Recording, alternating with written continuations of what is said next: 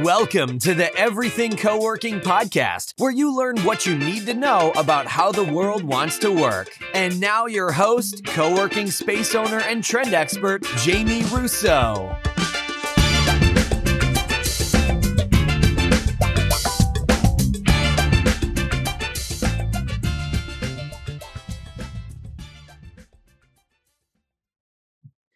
Hey there. I wanted to jump in with a quick disclaimer on the audio quality in this episode, in particular, my audio quality.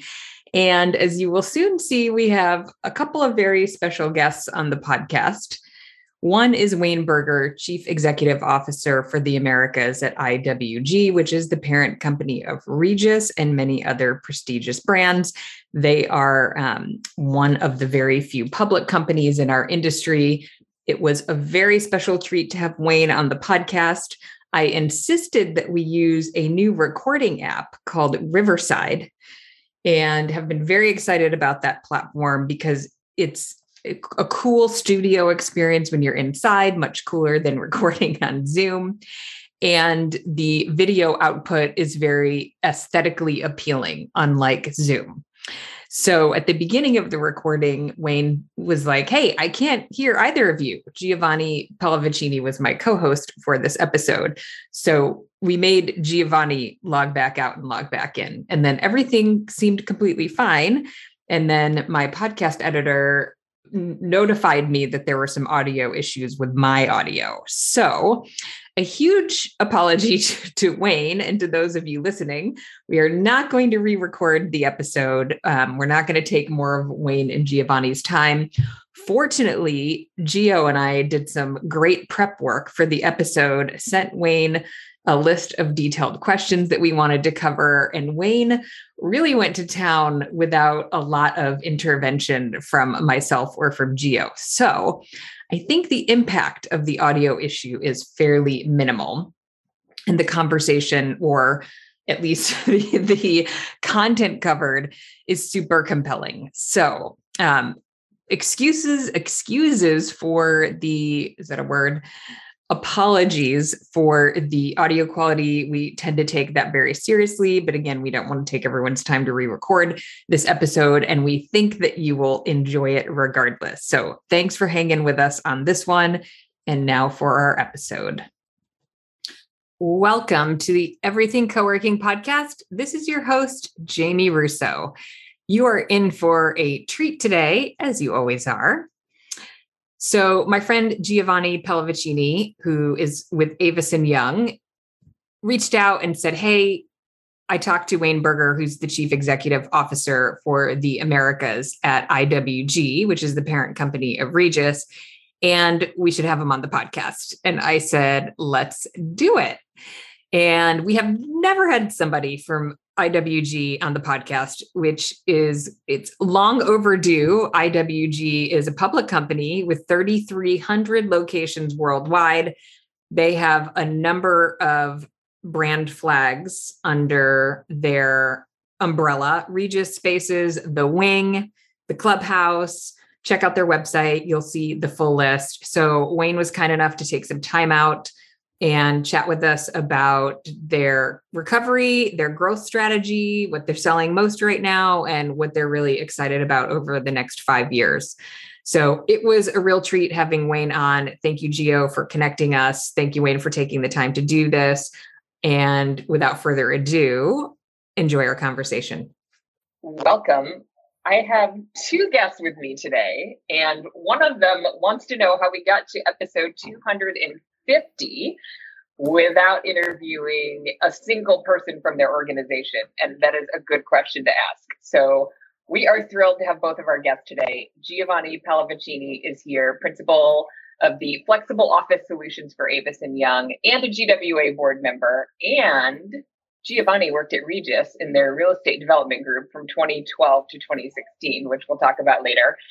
And we have Wayne Berger, Chief Executive Officer of the Americas at IWG, which is the parent company of Regus and Spaces and a broad portfolio of brands, which we will also get to. So, welcome to both of you. Thank you for taking the time to do this. Wayne, Gio, so I should set this up Gio's here. He's sort of my co-host for this one. So Gio, jump in anytime.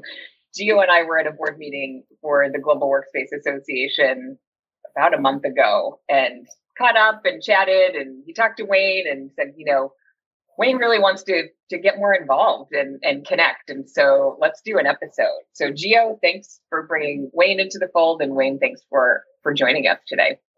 And Jamie, I'm I'm proud to say that we can uh, be part of we can be part of episode 250. So, totally. Thanks, thanks, for having us, and uh, and and thanks to Gio for connecting us. It's exciting to be here today. Yeah, it'll be fun. So it will be fun. Okay, Gio, since you're in the middle, where where are you today? I am actually in Dallas for uh, in the last four weeks, so I'm, I'm glad say. to be home for a few days. You've been out and about. I missed you in San Francisco. You hit Seattle. You've been busy. Yes, sir. Okay, so so Wayne, before we dive into our deep list of questions, now that we have you uh, live and on the air, tell us a little bit. Tell us a little bit about you personally, so that we can warm up to to Wayne, and then about your experience at IWG, kind of your progression through the organization. You've been there for eight years. Um, you mentioned in our pre-recording that you're more excited today than ever before, so we can't wait to hear more about that. So just tell us, like, where you came from, how'd you get involved in the industry, um, and a little bit about you know where you are and and uh, yeah, g- give us the Absolutely, Wayne story. Jamie. So I'm well. Number one, I'm currently here in my office at Spaces the Junction in Toronto, Ontario, Canada. So I am Canadian, uh, and uh, been. I just was thinking about this. I'm celebrating my 25th year in business, which kind of blows my mind. 20 years as a people leader, uh, and my career basically has been broken up into um, kind of like two halves, I would call it. I spent half my career in the US, uh, living and working for a great company in some phenomenal cities. And then the other half has been back in Canada, which I was born, raised, went to school, and started my career. Uh, so the last 10 years have been back here in Toronto. And um, and I uh, and I would say that I've had a really wonderful career, and, and I'm somebody that truly believes in treating your career as an adventure. There's so much opportunity for individuals uh, to be able to grow, not just professionally, but personally and socially, depending on where they live and and uh, the teams they work with, the organizations that they have a chance to work with and support. So my my 25 years has been a remarkable adventure. I'm looking forward to another 25, but I will tell you, I've been with the company now. I've been with IWG uh, for eight years. And prior to IWG, I worked for a Fortune 100 company, a really wonderful company, great leadership, great global position um, in an industry that was a little bit more uh, probably mature in its economic life cycle. And and to be honest, I got a phone call one day about eight years ago, and, and it was from an executive recruiter.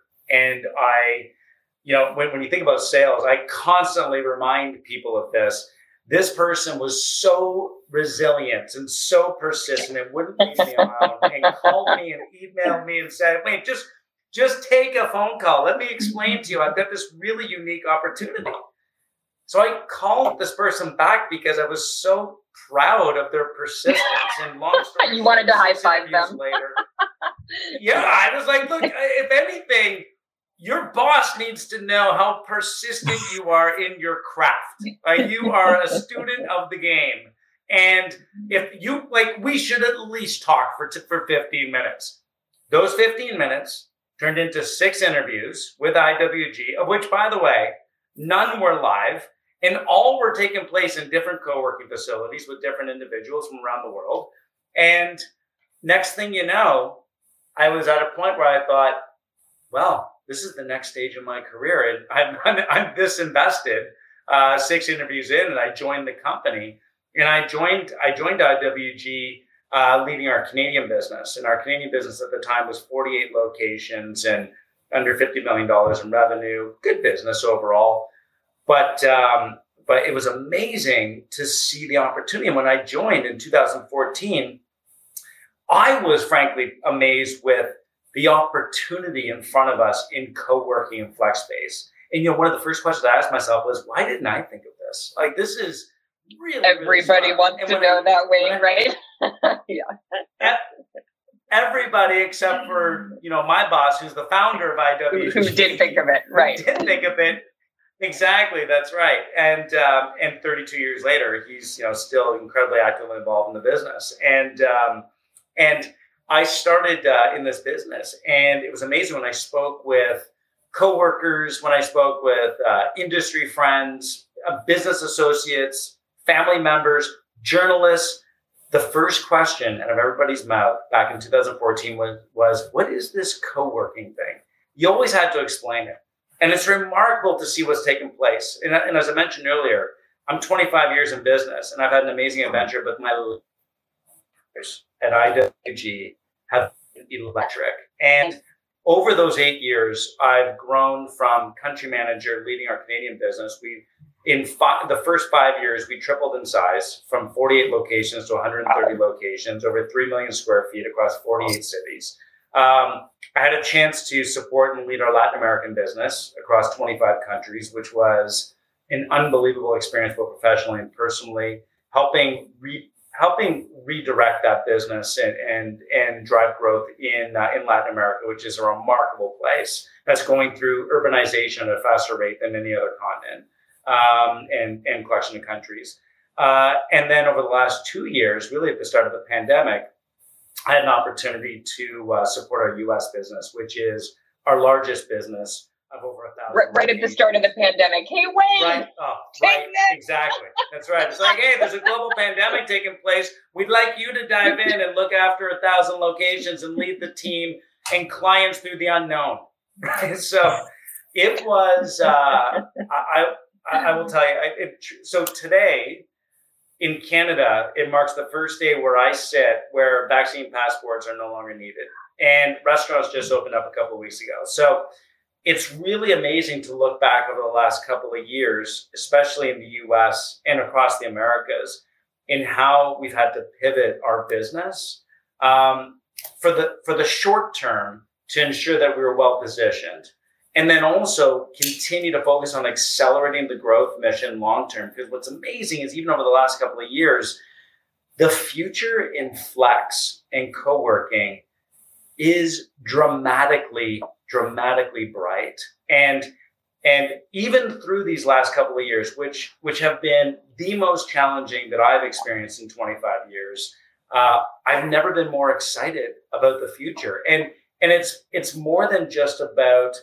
the business proposition and the opportunity that's taking place within co-working flexible workspace, it's also the impact we can have on on workers and humans. You know, there yeah. are two billion knowledge-based workers around the world, all that need an amazing place to, be, frankly, live and work every single day.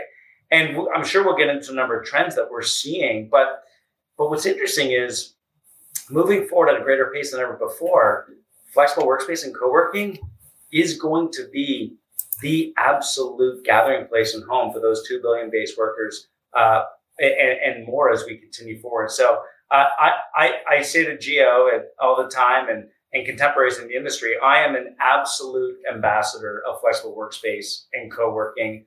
We're still literally the bottom of the first inning in this industry in this oh i love that analogy people ask me that all the time what inning are we in sometimes i say like third you think bottom of right. the first we reset Jamie, maybe Jamie, I, I, do. I honestly do. I, look at our business. You know, today we operate 30 million square feet of space just in the U.S. alone.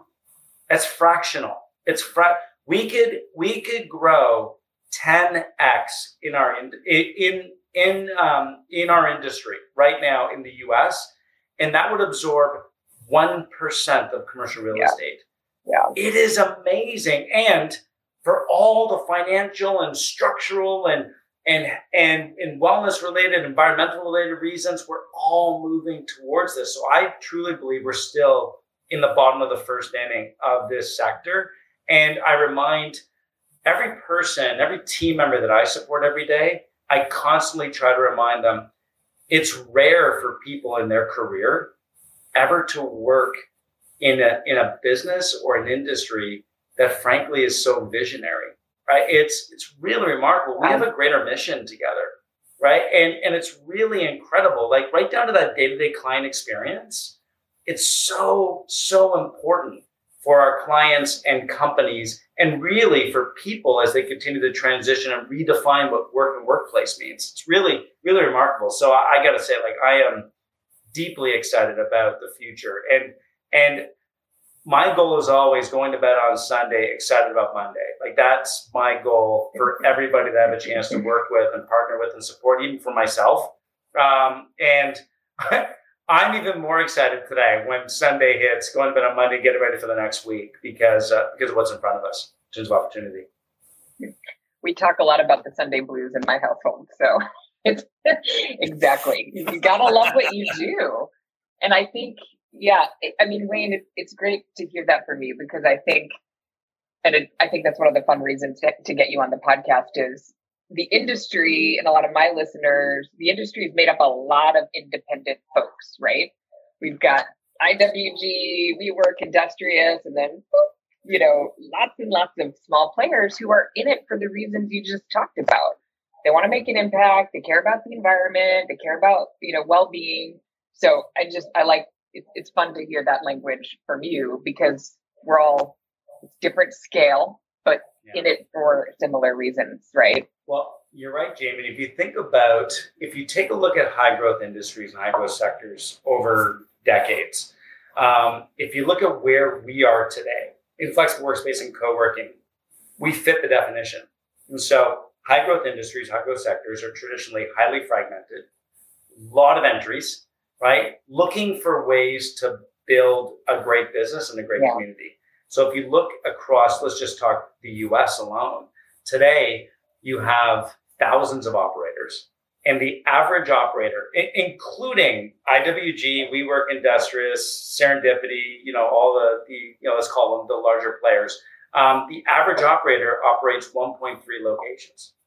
Hmm. It's incredible, right? So so there's still a deep level of fragmentation. Yeah. And the reason why there is, is because people, organizations, you know, whether it's private equity firms to VCs, right down to individuals looking to diversify their business or, or, or, or open a new business, they see the opportunity in flex, right? So this is what's happening right now. It's, there's so much fragmentation, but it's going to be interesting to see what happens over the next 10 years. I think you're going to see more consolidation you're going to see more growth within our business. And you're going to see, frankly, just new players enter as well because because of the shift structurally in how people are working. So let me ask you a question, Wayne. So outside of really the last seven, eight years, the competition was really premier workspaces, which is relatively small compared to y'all, and mom and pops. So how has these larger players that you just mentioned, Industrious, WeWork, and others, how have they driven you and your brand to new heights and to continue evolving? Well, Gio, I think it's a really good question. And there's a few ways. One is we've adopted and embraced a, a diversified brand strategy. That's been a real critical element. Because if you think about it, up until 2015, IWG was known as Regus. We had 3,000 locations around the world. They were, for the most part, 3,000 Regus locations. It was the world's largest network of flexible workspace locations. And then suddenly, uh, new players started popping up, right? I mean, take a look at the WeWork phenomenon. You know, it suddenly you had this organization that was growing, underpinned by billions of dollars of investment from SoftBank and the likes, uh, and they started shifting. They started shifting the vernacular where co-working became more mainstream. There was this build out, uh, there was this transition from a traditional, let's call it business center or office setting, to yeah. more of this emotional connectivity, this space. And that was really powerful. And we had to take a look at ourselves. Remember, 30 years ago, Regus would have been incredibly, incredibly vogue and very mm-hmm. new, right? and and and very novel, right? It's so so you continue to shift and you build a business over time and you build this global network. That way you give companies and people ubiquity of optionality. That's a real key piece. And also yeah. confidence in knowing what you're going to what you're going to walk into, whether it's in Dubai, Honduras, or San Francisco. Right. So, but all of a sudden the, the sector started changing. And the one thing we learned really quickly was we couldn't design new designs under one consistent brand because the expectation of a yeah. brand is already established with your client base. So, the example, Regus people want the Regus, right? yeah. Bingo. Oh, Jamie, yeah. you are exactly right. If we would have opened up spaces and put a Regus logo on those buildings, have confused our yeah. yeah, yeah. For, absolutely. Some would have been really interested, thinking, wow, this is like hip and interesting and cool. And others would have said, glass instead of drywall, something's really wrong here, right? So, so, so we we incorporated and we launched a diversified brand strategy. So we we had been acquiring different brands over the years, primarily just on underpinned financials, right? So the fundamentals made sense. Let's acquire and let's build because uh, we were growing organically and we we're going through acquisition. And suddenly we had these really interesting, cool brands as well. So we started launching our diversified brand strategy, in which today we have 20 brands, but we really have like five core global brands. And what that does is one, it helped us serve an underrepresented market that wasn't necessarily driven towards our traditional brands.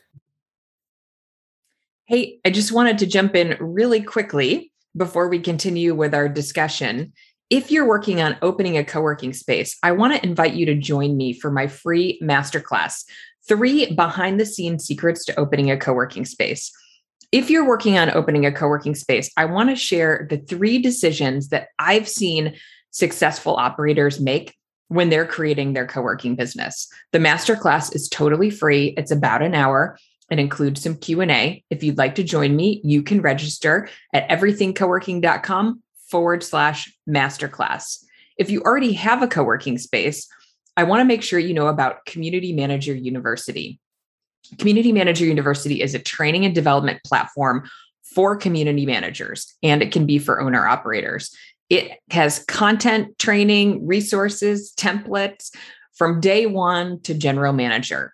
The platform includes many courses that cover the major buckets of the community manager role from community management, operations, sales and marketing, finance, and leadership.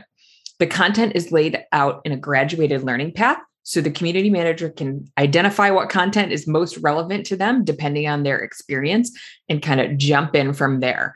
We provide a live brand new training every single month for the community manager group. We also host a live Q&A call every single month so that the community managers can work through any challenges that they're having or opportunities, um, get ideas from other community managers, build their own peer network. We also have a private Slack group for the group. So if you're interested in learning more, you can go to everythingcoworking.com forward slash community manager. So you look at Spaces as a great example. We had a chance to acquire Spaces roughly about 12 years ago. That brand today is a brand that's brand and a business that is well over a billion dollars in revenue, highly profitable, located across, I think it's close to 80 countries today, uh, hundreds of cities.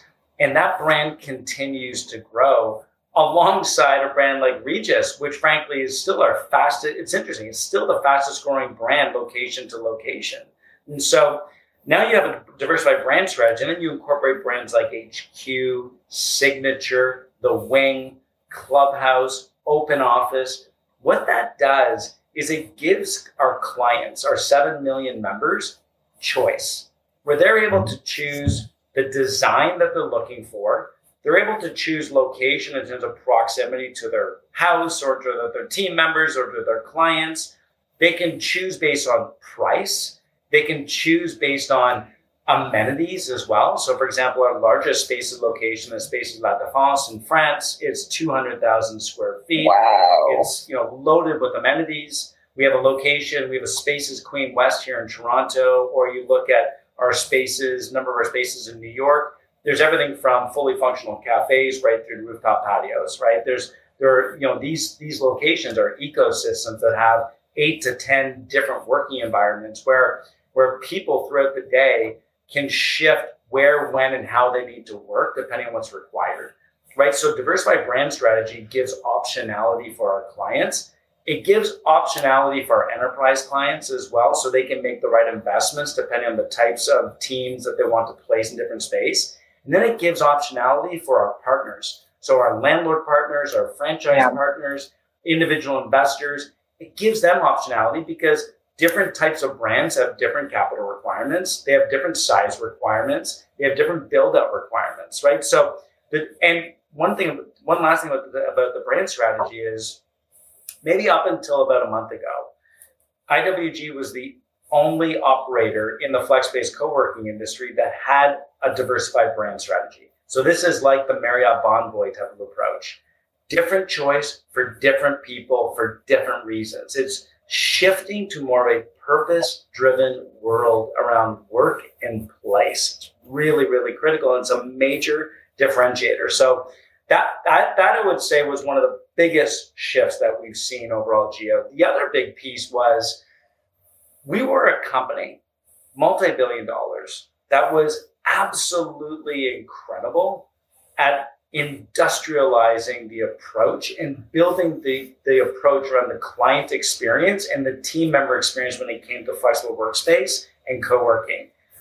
But I think over the last five years, we've really assumed a greater thought leadership position as well. Because because we were so busy, we're so focused on our business, trying to become better every day, and also just learning from mistakes that happen because it's going to happen in organizations. That we started making the shift where we we we we, we knew that we knew that focus was still really critical, right? It almost goes back to the old Good to Great book, you know, Fox versus Hedgehog. You know, we were a hmm. hedgehog focused on driving our core attributes and our core objectives. But we also recognize that this industry is growing fast. And what's happening is companies and and workers, whether it's freelancers, startups, scale ups, or just individual workers every day who work for an organization, they were craving more than just great space. They wanted community, they wanted guidance, they wanted tools, they wanted they wanted they wanted ways to be able to grow their professional network, their social network, and they wanted thought leadership. So that became a real critical element for us as well. So those are some ways that we've been trying to shift here over time. And then look, lastly, it's also it's starting to shift from being a location based business to becoming more of a platform based business. Mm-hmm. It's a really critical critical piece. Like we have today, we we have 3,600 locations around the world. Um, with you know a significant portion of those that are uh, that are underpinned by by leaseholds, which makes sense. It's a great return on net capital business, um, and um, but we also have a fast growing partnership business, and then also what we're seeing is, you know, it's interesting. We are commercial real estate is absolutely moving towards this true space as a service. We've all been talking about it for 10 mm-hmm. years. We've all been at these you know, CREtech uh, conferences and prop tech conferences, and we've all been, you know, looking at the forecast and what's going to happen. It it's happening now, right? And companies and people they want to access space as cleanly as through their app, right? It's becoming that simple, that flexible. So we are absolutely determined to make sure that the platform is in place where it doesn't matter who the provider is and who the client is. They turn to one platform and access space in that space, that platform is underpinned by IWG. That's the goal. Wayne, you have such a unique perspective globally of kind of what's happening. I think you've had an interesting experience being in Toronto, which is one of the more conservative.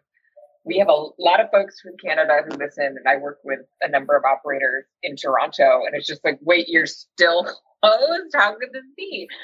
you know, and yet you're exposed to the global, you know, different speeds at which the um, recovery is happening. But I'm curious when you look at sort of your your portfolio of brands and and maybe how what was on a positive trajectory before COVID.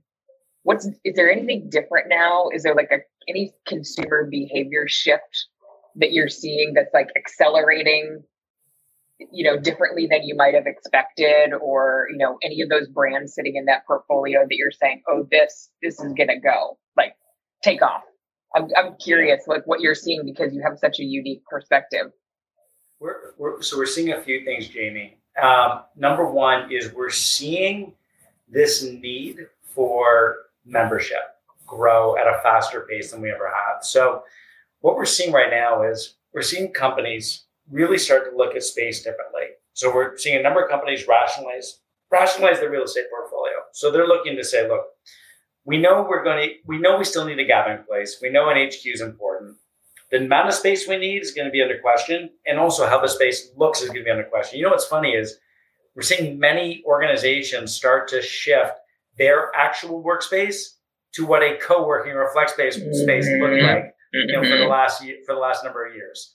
Yeah. Collaborative space, gathering space, hot desking, brainstorming space, space that becomes desirable and attractive to go to. You know, it's becoming this more experience-based world. You know, when I think about prior to the pandemic, you know, it was interesting. In Canada alone, we hosted 2,000 events in 2019.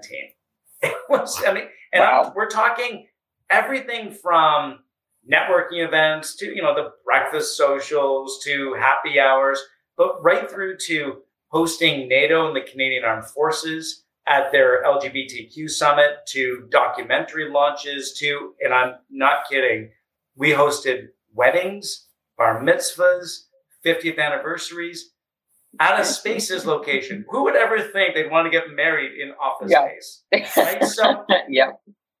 World has been just really interesting. So yeah.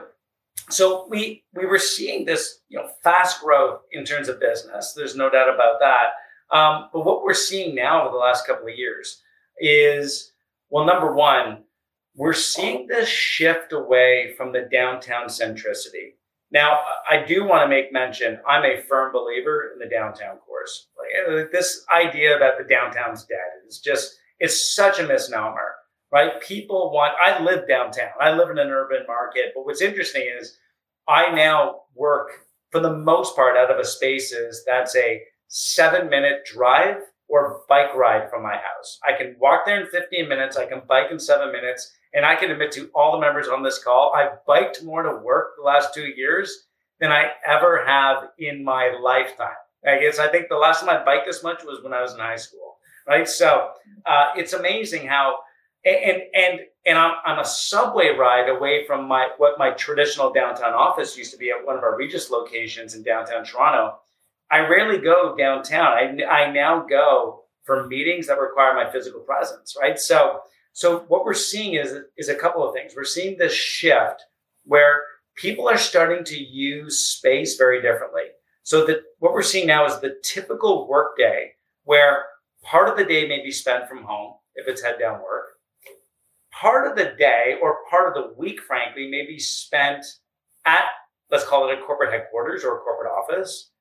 But then you've got this really the 65 to 75% zone, which is the third place, right? Mm-hmm. The third place that was, you know, coined maybe what 30 years ago by Starbucks, you know, this this place to gather that wasn't home, wasn't work, right? The third place is the home for flex space and co-working, right? And and that's become much more relative these days. So prior prior to 2020, many of our clients, even though we had a network of 3,000, 3,500 locations at the time, every IWG member, if they had a, an office in any of our locations, they had access to the globe. They could go to mm-hmm. any other location, but rarely did members did they actually, do it? Yeah, one location exactly. But now, what, what's happening now though is is the network is becoming more accessible. So so we're seeing companies instead of just setting up and signing up for office space in a different location, uh, in any any location, we're now seeing our membership product really start to explode. So we have this product we've had for 30 years, and it was used occasionally, but but in the last year. We've had 2 million memberships sign up for, for our enterprise membership, which basically is, is companies signing up like they would a Spotify or an Apple Radio account, uh, and basically paying a standard membership fee and just giving their team members access to any physical access. workspace. Yeah. Right. Exactly. It's all access because what's happening now is companies. We're also seeing a big trend where companies are less reliant on hiring people specifically in one city or one location. You know, whereas Palo Alto was the place to be, and by the way, it's still will be a destination point. Now companies are, are, are opening up roles to remote and hybrid greater than ever before. We're seeing people with the ability to be able to live and work wherever they need to, wherever they need to live and work. Right. So if they choose to live in Milwaukee but want to work for a company in Miami, it's acceptable. Mm-hmm. Right. And and companies are now supporting their team members with access to flex space. Right. So they're providing them with um, with monies or subsidies or signing them up for a co-working membership, et cetera. So, so we're seeing that type of uh, that type of flexibility when it comes to uh, when it comes to hiring practices, and it's not just city to city, state to state. It's it's global access of talent.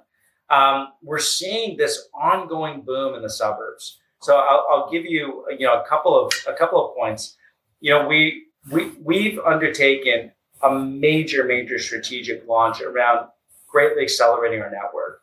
So our goal is to add a thousand new locations each year over the next number of years to absolutely grow the network beyond where we are. Wait, you got to go. You don't have time to be yeah, talking is, now. Let's go. I, we, are getting ready to sign a location in Rockford, Illinois. Like this, forget about just Manhattan, right? And but but the reason why, Jamie, is because it's bringing flex space yeah. to where to where the people are. Right. Exactly. Yeah. Local yep. economies are growing. Business business travel is predicted to be reduced by 50%. The focus on the environment is going to be the number one theme over the next 10 years.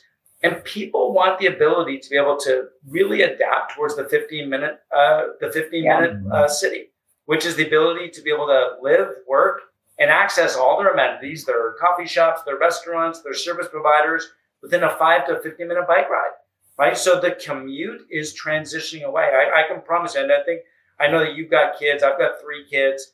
I guarantee you that my 10 month old will one day turn to me and say, Dad, tell me about the time that you used to drive 90 minutes each way when you lived in Seattle or San Diego or Toronto why would you be that foolish? Yeah. Right? And I would say yeah. it's what we did, right? It's just what we did.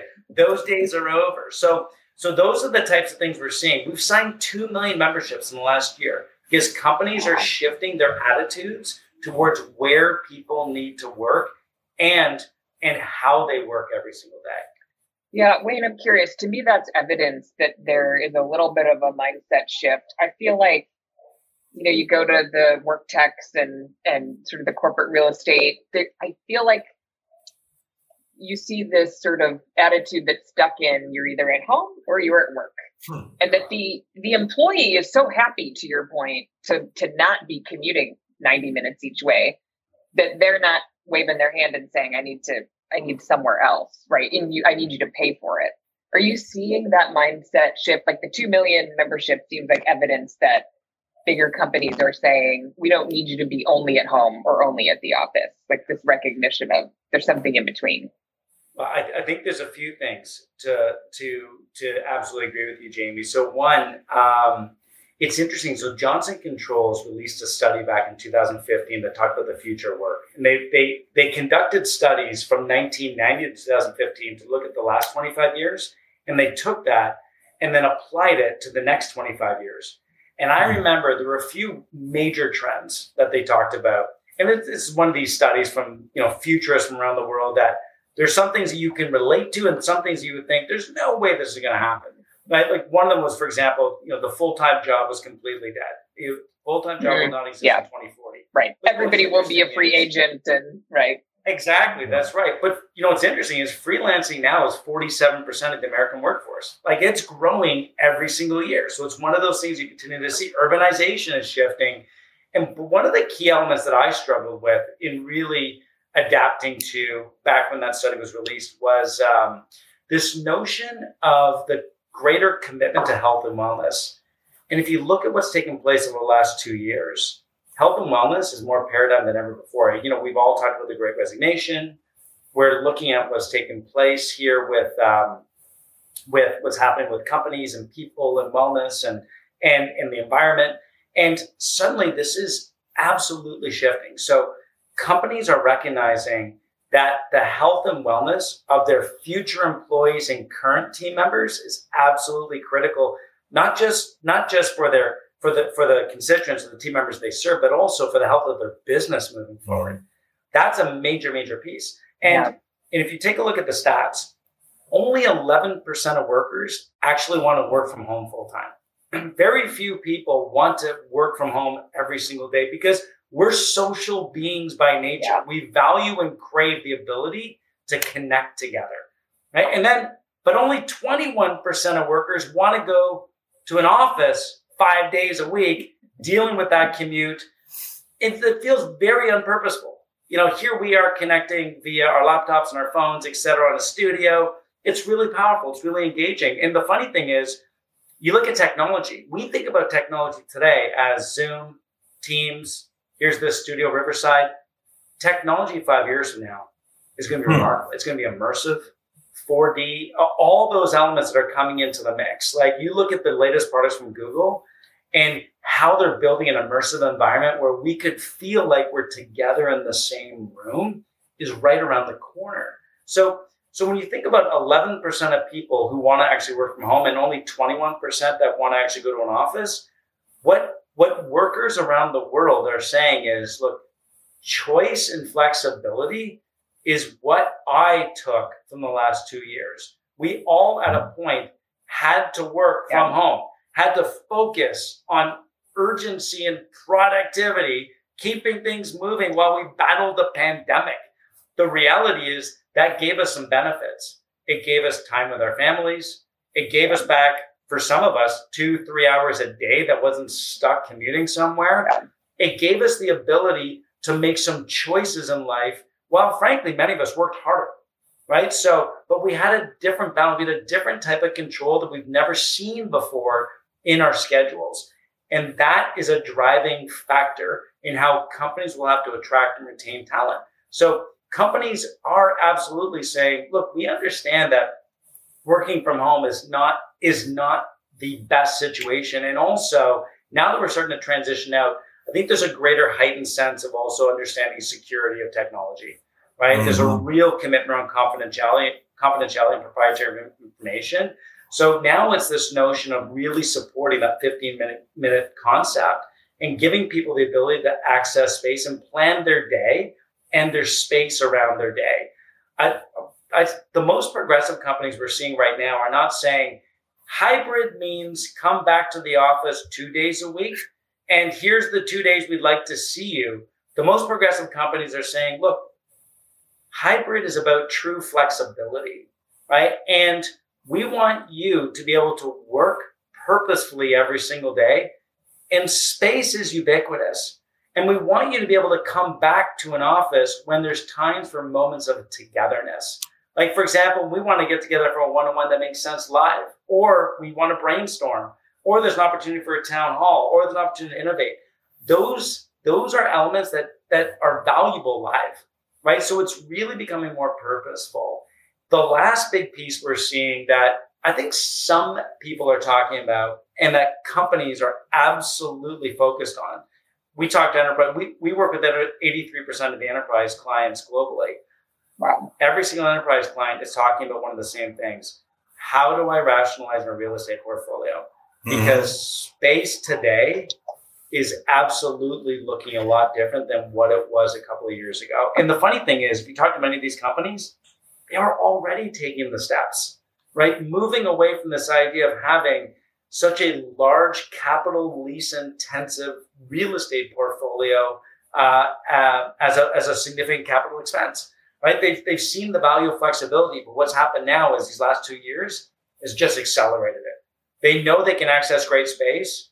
Frankly, for something as flexible as even a one day membership, let alone a 10 year or a five year, five year lease, right? So that financial savings that hits the bottom line directly. And it, it's not just the lease costs, it's the build out costs, it's yeah. the capital required for infrastructure, it's the facilities management costs the latest study I just saw was really interesting. It um, it demonstrated companies that are uh, moving towards flexible workspace, uh, which or flexible working philosophies, which 88% of companies are, they can see an $11,000 reduction in cost per employee by having their teams work flexibly at least half the week. Hmm. Financial savings are remarkable. And that's also going to shift the commercial real estate market to become more amenitized than ever before and seek partners to a greater extent than ever before. Yeah, so I, I love it. You've you've touched on a bunch of the trends that that we've discussed and we see. I mean, obviously the suburban markets are growing and the need oh, to be yeah. closer, the, the 15 minute commute, technology and how important that is, retention of talent. Um, and then overall enterprise is headed that direction of, of spreading out their portfolio and diversifying it amongst multiple things. In addition to you, you touched on programming and amenitization, right? I mean, that's huge. My question for you would be, and obviously you don't have to mention names, but can you give us some examples of some of your enterprises that you guys serve, which is a huge number of kind of how y'all have been able to help them pivot their portfolio to, to serve those needs?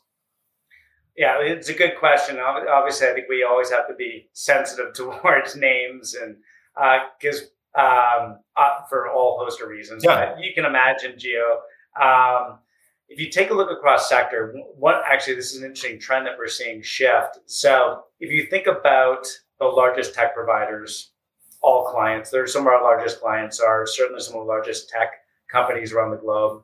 Um, but then you're starting to see this real shift where government, uh-huh. financial services, yeah.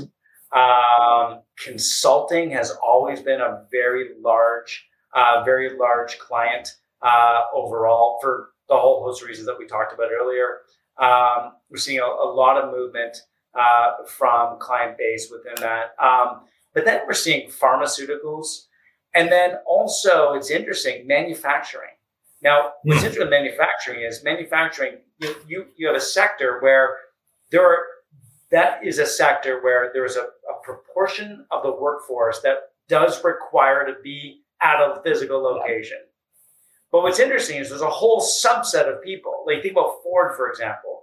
Ford recently announced that 76,000 of their team members now have the ability to work flexibly.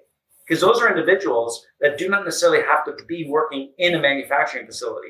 But traditionally, organizations like that looked at their employee base in one definition. All the they same, all need a right. place to work. Let's get in a Ford office, right? That's shifting.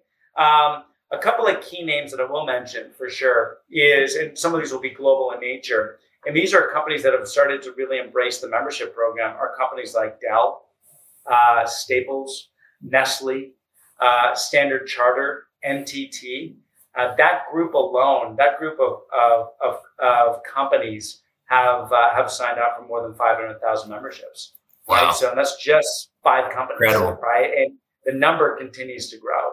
Um, IBM's been shifting quite a bit. It's really interesting with some of their spin-off businesses. So the uh, I, I, hope that helps. But you know, we're seeing that number continue to grow, and, and now what we're seeing is we're really we're really trying to support that that next phase of organizations, right? As you know, let's call them the mid caps and the scale ups. You know, sometimes mid caps and scale ups start thinking about dedicated space for a whole host of reasons, and part of it, like nothing's wrong with this, is saying, look, we our space is a demonstration of success, right? It's we have our space now, and this notion of know, of having a you know a sign on the building, et cetera. A lot of those companies are starting to take a step back and say, look, you know, what business are we in? Are we in the business of managing space? No, our business is core competency, right? That we have to continue to focus on, and we're going to be a stronger business by keeping ourselves flexible. Look at a company like Shopify which is one of the largest tech companies in the world. It happens to be a Canadian company. They've grown exponentially, as, as you both know, over the last five years. Toby Lütke, who's the founder and CEO, recently come out saying, you know, from now on, um, Shopify is a digital by default company. Right? Every team member at Shopify can work wherever they need to work in order to get the job done. Whether that's a Shopify office, whether that's at home, whether that's from a flex space, whether that's in a van traveling across the country. Right? it doesn't matter as long as they achieve their productivity goals. Huge shift How in mindset. Go Jamie. Oh no, I just said huge, huge shift in mindset. Right, that's a big, and right, we'll see others following, and even just the yeah the the choice, the ability to choose where to work. Um, yeah, Gio, jump in, and then we'll have to wrap up. How, how is IWG embracing that from a corporate standpoint? Are y'all obviously making shifts and transitions? I mean, obviously, as Jamie said, I was with, well, and at one point we were pushing everyone to move to Dallas. And then obviously there's been a huge shift in transition, especially in the last two years. So how are you and your team shifting from a corporate standpoint? Lisa, I think it's a really good question, Gio. I mean, and I think I'm probably a good example of that. You know, here I am, I'm CEO of a business that is primarily US and US uh, centric, and I live in Toronto. So, so if I, if I look at, you know, my region, for example, you know, I support 1,200 locations. It's a 1.2 billion dollar business. We have a team of roughly 3,000 people, uh, and and and the lion's share of that is in the U.S. and mm-hmm. and I have an opportunity to support and manage that business from uh, from Toronto, Canada, right? So. And, and if I look at you know my direct reports, my direct reports span for the most part, most of them are in the U.S if not in Latin America and South America. I have a handful of direct reports in Canada, right? That's it. But I'm constantly engaging. We're constantly engaging together via, you know, whether it's especially the last two years via technology, and we get and then we get together physically live when it makes sense, right? Like when it's absolutely critical, or frankly, when we need to or want to, then we gather, mm-hmm. right? So, so at IWG, it's we it's interesting you asked the question. We made the decision to move forward as a mission where every one of our positions that that can be is hybrid. Every one of our positions that are that are posted are available for anybody around the world to apply for. So, so hmm. good example. You worked out of our Dallas office at a time. We had obviously our large IWG Direct, which is a large customer service inside sales organization. Traditionally, housed together in uh, in our call center in Dallas, and that call center was also replicated in other countries around the world because we have 24/7 coverage for our clients. But but now most of our IWG agents have the ability to work from home. We've established technology for them where they're able to work from home or work from a flex based location or work from the office. It's really about choice. We want to make sure that if we're going to tout and if we're going to promote and if we're going to try to take the leadership on this renaissance, and I mean, this is a renaissance for workers that we haven't seen oh, since the last hundred years. If we're going to take a leadership position in that, we need to culturally be leaders as well. So, for example, when we post a position for a marketing role, for example, that position's open. They, they do not need to be physically based anywhere because we would rather people have the opportunity to live a great life and be a productive member of our team, achieving exceeding their goals, regardless of where they live. And frankly, it's great because now we have access to a global talent pool. So we, we're trying to live what we try to promote every day. Wayne, I'm going to sneak in. I'm going to sneak in one last question. You mentioned a thousand new locations a year. What does that growth strategy look like in terms of is it lease? Is it acquisition? Is it partnering with landlords? Yes, yes, yes, yes. So, um, but but it's it, it, it's exactly that, Jamie. So a few things. One, um, it's it's definitely still growing within our conventional leasing business, but but it's important to know it's only for the most opportunistic only for the most opportunistic locations right? This is really critical. I, I i think we're still in the early days of some fundamental shift in what's taking place in commercial real estate. Um, and I think we're going to see that shadow effect for a number of years, and markets going to respond differently than others. Um, so we're in, as a global company, you know, we're we do have one of the, we have the benefit and also just the challenge of constantly looking to source the best locations that make most sense if we're going to underpin those with capital to invest in both a lease and a build out right so that's that's part of the strategy but it's the smallest part of the strategy. So that will represent 10% of that growth plan. Um, which is still actually a healthy number if you look at it. I look back at, I think it was 2019, we invested over a billion dollars in capital, and we still couldn't keep up with the demand, right? So the reality is, in order to in order to keep up with the demand that that is back, if not surging beyond pre-COVID uh, conditions, um, we're growing with partnerships. So we've got our conventional lease strategy, but then we also have, I'd say, two very very important strategies, and that is through our partnerships with landlords. Um, and I think that will drive probably 80% of that thousand location growth. And that's working with a landlord, having a chance to establish and activate an amazing IWG flex space, whether it's a Regus, a Spaces, a Wing, a, a, uh, a signature. Um, and that landlord has the opportunity to invest the capital. We have a chance to partner together and they drive a premium on their uh, product.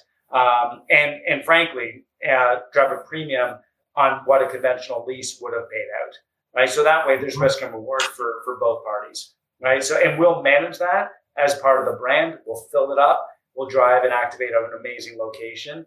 And that gives the landlord an opportunity to expand that from one building across a number of buildings in the portfolio. So there's that. So there's the landlord partnership program. Um, and then there's also our franchise uh, program as well. We're seeing we're seeing accelerated interest around franchise. Um, and, and, and interestingly enough, from large institutional groups and sophisticated franchise operators who have who have invested or continue to invest in in other industries like restaurant, fitness, hotel. You know, those three industries and sectors have seen you know significant amount of impact over the last couple of years with the pandemic. And what we're seeing now are these sophisticated investors starting to look to say, okay, I want to continue to grow. I've got capital to invest. I need to diversify my. I need to diversify my my uh, my investment. And and they're looking at flex space. You know, we've all we've all talked about the JLL numbers. You know, the fact that we anticipate flex to be thirty percent of corporate real estate portfolios by 2030. Well, if you think about it today, we're 1.9. Like we talked about earlier, we could add, and we will, at 6,000 locations in the US over the next six years. It will happen. And uh, and if it doesn't, let's get back on the podcast. We can talk about what happens. But no, just kidding. But we will add 6,000 locations over the next six years. And that will in, that will increase absorption rates by 1%. Uh, so, so the franchise offering has been growing exponentially because franchise investors are looking to, to, to to really start to invest in a high growth industry that's going to give them great returns. So partnerships, franchise, conventional lease for the most opportunistic lease opportunities that are out there, and then also um, M&A. And so mergers and acquisitions. I mean, this, as we talked about earlier on, this is an industry that's growing at a hyper fast pace, which is amazing and exciting and electric, and, and is also representative of that of a highly fragmented industry. So I think there's some interesting opportunities to start looking at consolidation. And then the last piece I'm going to make mention is we're really starting to shift um, towards this platform. You know, what's happening now is this used to be a location centric business in which you establish a great community, you built a big, great business model, and then you scaled, right? And we've done that for 32 years. What's happening now, though, is it's really starting to move towards this platform. It's, it's really starting to shift towards prop tech or really this mm-hmm. kind of Uberization or Airbnb of flex space, right? We, we as, you know, we as people are starting to see, you know, this behavioral shift that we have around how we select our vacations, how we select, you know, our, our, our day-to-day choice right? Where platform is playing the key role, as the aggregator.